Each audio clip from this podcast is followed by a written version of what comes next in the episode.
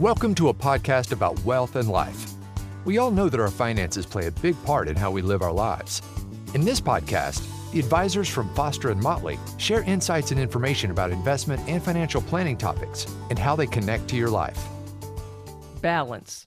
We balance when we walk, ride a bicycle, ski. We can even live a balanced lifestyle. Well, at Foster and Motley, a balanced portfolio is key to good investing, and there are times that portfolio must be rebalanced. Ryan English and Nicholas Roth are here to talk about that process. I'm Patrice Sikora, and uh, who wants to take a definition? Give me a definition of rebalancing. Yeah, Patrice, from a high level, rebalancing is the trading of assets within a portfolio. Once specific stock or bond targets are established, it's the buying and selling of those assets to bring them back in line with the original target. Well, Ryan, when is that target set? How do you define that?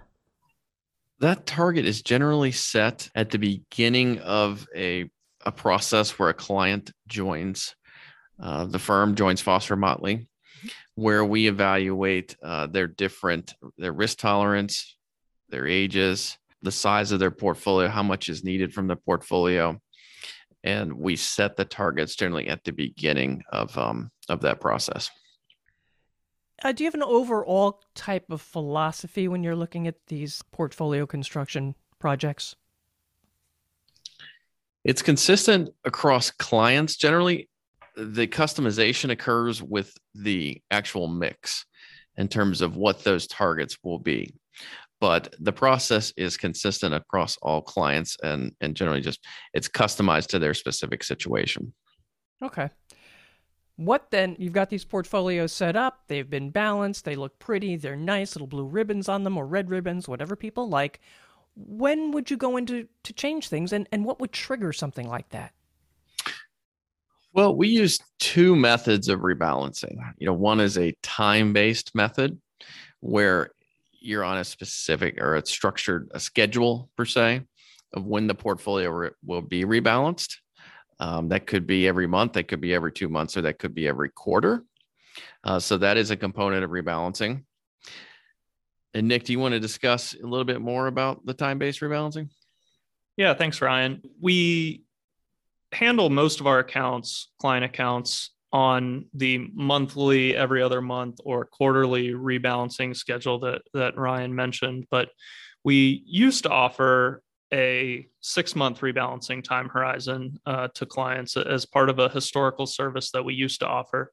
And that's something that we've moved away from, Patrice. And we've moved away from that because that's just too much time in between rebalances to adequately um, capture the movements that are happening in the stock market. You know, we we saw in March of 2020 with COVID, the, the market dropped 30% and then recovered almost that entire loss within a three or four month time horizon. So if if you would have rebalanced prior to March of 2020, say February of 2020, and then not looked at your portfolio again until say July or August, you would have missed the vast majority of that downturn and then and then rebound um, rebound. So we've moved towards a more frequent approach to rebalancing because of those risk factors that exist in the market. Yeah, and what Nick is really describing is deviation deviation based rebalancing, which is what we utilize where we have our portfolios and our software and when there's fluctuations in the different asset classes, say stocks, we there's triggers that the portfolio needs to be rebalanced. So if if stocks are overweight, say five percent, um, that will generate a trigger where that portfolio needs to be uh, traded to reduce the stock allocation. Of course, it works as Nick described in periods of very volatile markets when the market is down substantially. And, and just to be clear, Patrice, we're using both of these types of rebalancing in order to best service our clients' accounts. Um, the the deviation based make sure that we capture quick movements in the market, but we're also not ignoring client portfolios for months on end. We're making sure that we are always looking at portfolios on some specific time basis And then there's the deviation basis added on top of that in case there are quick movements in the market. All right. Tell me about the different types of rebalances you do. So there's two, I would say, general types of rebalances. And the first would be a static rebalance. And it really refers to targets. Are the targets static? So, an investment policy statement, when you set a target of 60% stocks, that is a static target. You always rebalance to the 60%. But say within domestic stocks, there's another type of rebalance, and that's dynamic rebalancing. Whereas the sector weighting in the market for, say, the technology sector, it can float, right? As investors pay more for technology stocks relative to, say, energy stocks, the weighting of technology is, is increased, com- relatively speaking. So in that case, it's more of a a dynamic rebalance where you're you're rebalancing, but you're doing it with floating targets. And, and we've seen the sector weights change drastically over the years. Um, you know, in the last 20 years, technology stocks have grown significantly to be a sig- significant part of the overall economy, and energy stocks have relatively shrunk. So that's why those parts of the rebalancing process need to be dynamic because the economy and the makeup of the economy changes over time. Hmm. All right. Do you do this within a, a, portfolio or do you do it for the entire portfolio? We generally do it for the entire portfolio, which I think could be best described as like a household for a private client because they're going to have most likely several different account types a taxable account, an IRA, a Roth IRA. You know, those are the typical mix. So when you own assets, different assets in each of the different accounts, you've got to rebalance to make the whole picture, the whole household in line with the target you want. And that's a little bit trickier when managing, say, capital gains and where you place certain assets to get your most after tax bang for your buck. But we look at it from a household perspective when we rebalance and and we rebalance across the household because of asset location and we've talked about that a little bit in, previous podcasts but making sure that we get the best type of asset in the right type of account means that each account shouldn't look the same. And that's why we're looking at it in aggregate instead of on an account by account basis. Now ryan i think you mentioned earlier software. Tell me how you use software to help you do this. Yes so software is a big aid, a big help in rebalancing accounts. You know, otherwise, if you didn't have the software, it'd be a lot of manual calculation, maybe some spreadsheet analysis. But our software can help tell us what needs to be traded uh, a lot quicker, uh, especially when you know markets are moving. So you know, across client accounts, that re- really helps us in, in doing our daily jobs. Do clients understand what's going on here? Do they care? Yeah, I think uh, I think they they understand that rebalancing is a very important part of investment management. Uh, it it has shown uh, over history to add value. In fact, Vanguard did a study in I think 2016 about advisor alpha, how advisors add alpha, and one of the things that they pointed to was rebalancing. Um, they they characterize it as I think uh, 0.35, 35 basis point on average relative to the average investor experience increase in value or alpha on an annualized basis. And and I'll just add, Patrice, that the key to rebalancing is that it helps remove emotion from the the entire process, right? And, and that's why individuals can be so bad at managing their own portfolios, right? And and why some people struggle to manage their own wealth is because it's so emotional and money becomes so emotional for people. But you know we're emotional too right? If we think that a stock looks good then we're going to be more inclined to hold that stock right? But if we have this disciplined rebalancing process it helps us remove emotion from managing clients portfolios as well when there's this disciplined process. What are the well obviously we've seen some benefits to, to rebalancing of course it's going to make a for a better portfolio we would hope better results but but talk to me some more about that yeah, and one of the reasons I think deviation rebalancing is has been able to gain more frequent usage is the fact that transaction costs have come down substantially over time. As far as a stock trade or an ETF trade, I mean, those are free. Uh, mutual fund trades, their trading costs are very low. Uh, so the actual explicit trading cost to buy and sell things is a lot cheaper than it was, which allows you to trade more frequently. Uh, so that helps with the deviation rebalancing aspect um, and targeting that. There are other implicit costs to trading, though. I mean, a bid ask spread, you know, you generally have to cross that when you're buying or selling something. So there is a cost that you don't see explicitly, but it's there. So that's another consideration about well, how much how much trading is appropriate for rebalancing. And in highly liquid blue chip stocks, the the cost is not very much. You know, something like an individual bond, that cost is substantially higher potentially because you have to solicit um, bids and offers, and you know it's what another investor is willing to pay for that, and you know choosing to transact that individual bond is based on your interpretation of fair value too. So, does it take longer to rebalance a bond portfolio? it does generally take longer. And so we utilize what we call liquidity positions for the different bond sectors. And those are highly liquid ETFs typically uh, within a particular bond category that we're able to trade quickly. Now, the majority of that bond position will generally be individual bonds but holding the ETFs allow us to make moves quicker and then we can take a little bit more time in selling the individual bonds to make those changes within client portfolios. All right, talk to me about mutual funds then. Nick, do you want to take that one? Yeah, so I think the the key thing to realize here is that not all mutual funds are built in the same way. Most mutual funds, in fact, uh, even have different classes within the same mutual fund.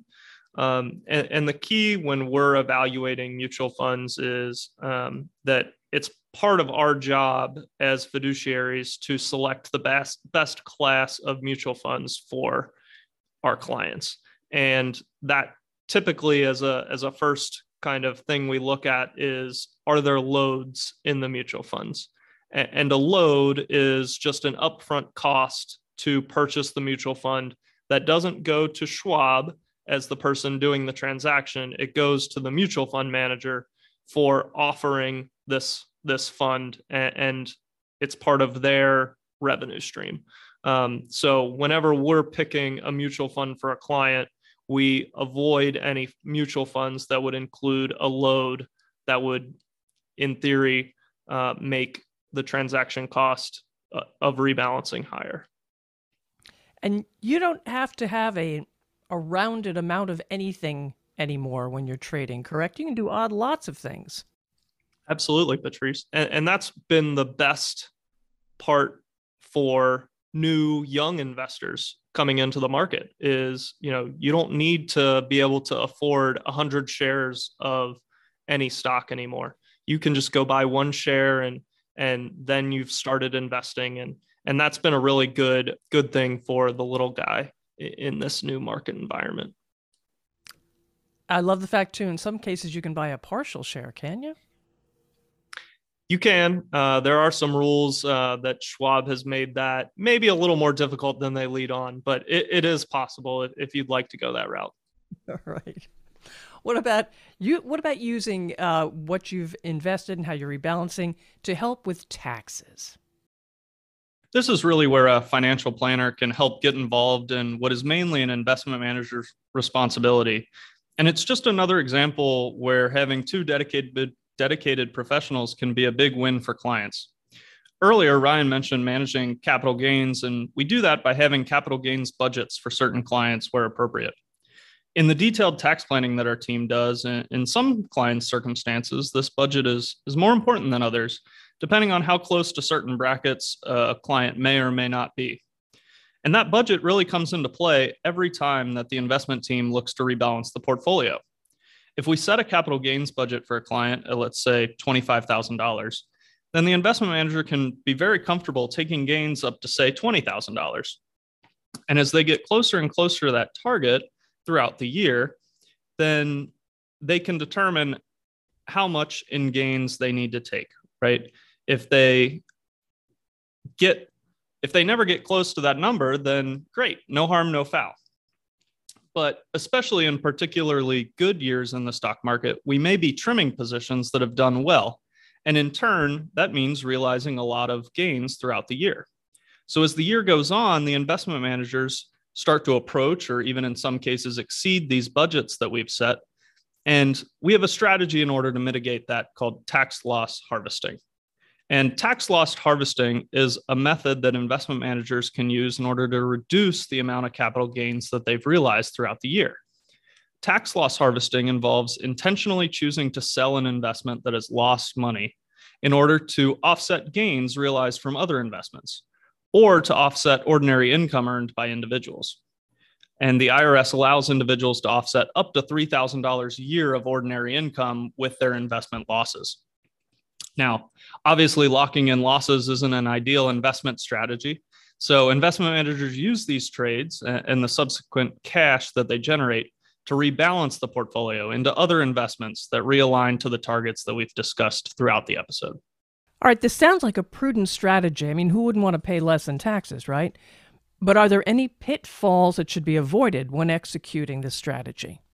Great question, Patrice. Um, there is one thing that investment managers do need to consider when executing this strategy, and that is that the IRS has stated that it's against the rules to sell and repurchase what they de- define as a substantially identical stock or security, or else the transaction will fall under the wash sale rules, uh, and you wouldn't be able to count that loss uh, as a loss on your taxes.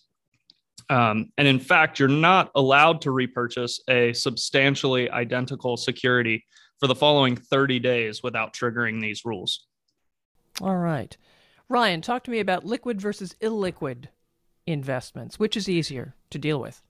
Liquid investments are much easier to deal with in rebalancing. Real estate is is a good example of an asset class that typically has both liquid and illiquid types of investments in a client portfolio. So when you think about the illiquid investments, I mean, that could be an apartment building or an investment in a, a portfolio of apartment buildings where the transaction costs and the timing, the ability to sell that is difficult to do very quickly. So the reason, of course, you invest in something like that is because you can gain an illiquidity premium or an extra return for locking up your money for longer. But the trade off is you're not able to rebalance as easily in volatile times. But the way we approach that is we don't want all of our eggs in an illiquid basket. We would like a component or percentage of that allocation to be in a liquid form so we're able to trade in and out of it when we need to. And how do you do that? We trade the publicly traded real estates generally if they are out of line. Well, and just to add one thing to that, Patrice, is each of our investment policy statements that we mentioned earlier specifically states how much or how many, I should say, illiquid investments as a percentage of each client portfolio can be illiquid. Uh, so let's say I think our standard is 15% of a client portfolio can be illiquid at any given time. Uh, but the vast majority of the time, we're well below that limit. And there's the opportunity. I mean, if if the illiquid investments have held up better in a difficult environment, but we're not able to sell them and say we do see a lot more value in the real estate asset class, I mean, we can always adjust the investment policy statement to increase the allocation. So there are other options if a client does have a heavier illiquid allocation that's not able to be adjusted as easily. All right. Diversification. Now, I know a portfolio is diversified, but talk to me about this one asset class, and you don't want it to get too big. This is uh, partially back to the the deviation based rebalancing model is that the goal of all of this is to never let your portfolio grow too much in one area so that your risk is too concentrated in one part of the market. You know, the biggest companies in the world don't tend to stay the biggest companies in the world forever. So you don't really want to be investing in Apple, for, for example, which has done extremely well over the last 20 years. But you don't want to let that position continue to grow and grow and be a significant portion of your overall investments, right? Because from what we've learned over the course of history is that there's going to be another company that is more innovative and, and will perform better than Apple in the long run. It might not be tomorrow, it might not be in three years, but eventually somebody's going to come along and, and kind of take that that spot away from whichever company is is leading the market. So we we never want to let our investments in one asset class or one asset or one asset class even um, grow too big uh, so that a client would have concentrated risk in any one area. Yeah, if you look at the original Dow Jones index, there are no companies that that are still in that today. So things change. I mean, our our job is to diversify client portfolios. We don't want the, the client to take an extreme amount of business model risk, individual business model risk, even though that company is looking very strong at the time in their portfolio for what they are going to need um, to live off of in retirement. So that's the whole premise of diversification. And so when they client when the client has a concentrated position like that, say in Cincinnati Procter and Gamble is a is a very common concentrated position for you know our clients, given that it is done so well. You know, we have to take the P&G position, which is in an unmanaged account, into consideration when we're looking at the rest of the portfolio. And are we overexposed to domestic stocks? Because we have this P&G allocation and unmanaged account, you know, we we look at the whole picture for the client when we're rebalancing. All right, I can see P&G also being a rather emotional stock to hold for many people, and uh, getting them to relinquish that could be a little difficult. A lot of times, Patrice, we'll bring it up to clients, and they'll say, "No way are you touching my P&G stock," and it's our job to let them know you know we're advisors. We're, we're not telling anybody what to do here. We're advising people on what we think is best for them. But if, if they don't want us to touch their P&G we're not going to touch it. All right gentlemen how can people reach you if they've got questions? The best way is probably to go to our website at www.fosterandmotley.com we've got some good information on there. A lot of our insights articles, our thoughts are are on there, and you can learn a lot more about Foster and Motley on our site. All right, Ryan English, Nick Roth, thank you so much for the latest episode of Foster and Motley's podcast about life and wealth. Follow and please share with others. I'm Patrice Sikora, and let's talk again later. Thank you for listening to Foster and Motley, a podcast about wealth and life click the subscribe button below to be notified when new episodes become available. The information discussed and posted represents the views and opinions of the guest and does not necessarily represent the views or opinions of Foster and Motley. The content has been made available for informational and educational purposes only. The content is not intended to be a substitute for professional financial advice. Always seek the advice of your financial advisor or other qualified financial service provider with any questions regarding your financial planning and investments. Foster & Motley is not affiliated with any third-party providers. Any mention of a third-party provider does not imply an endorsement of that provider. If you decide to utilize a third-party provider, you do so at your own risk.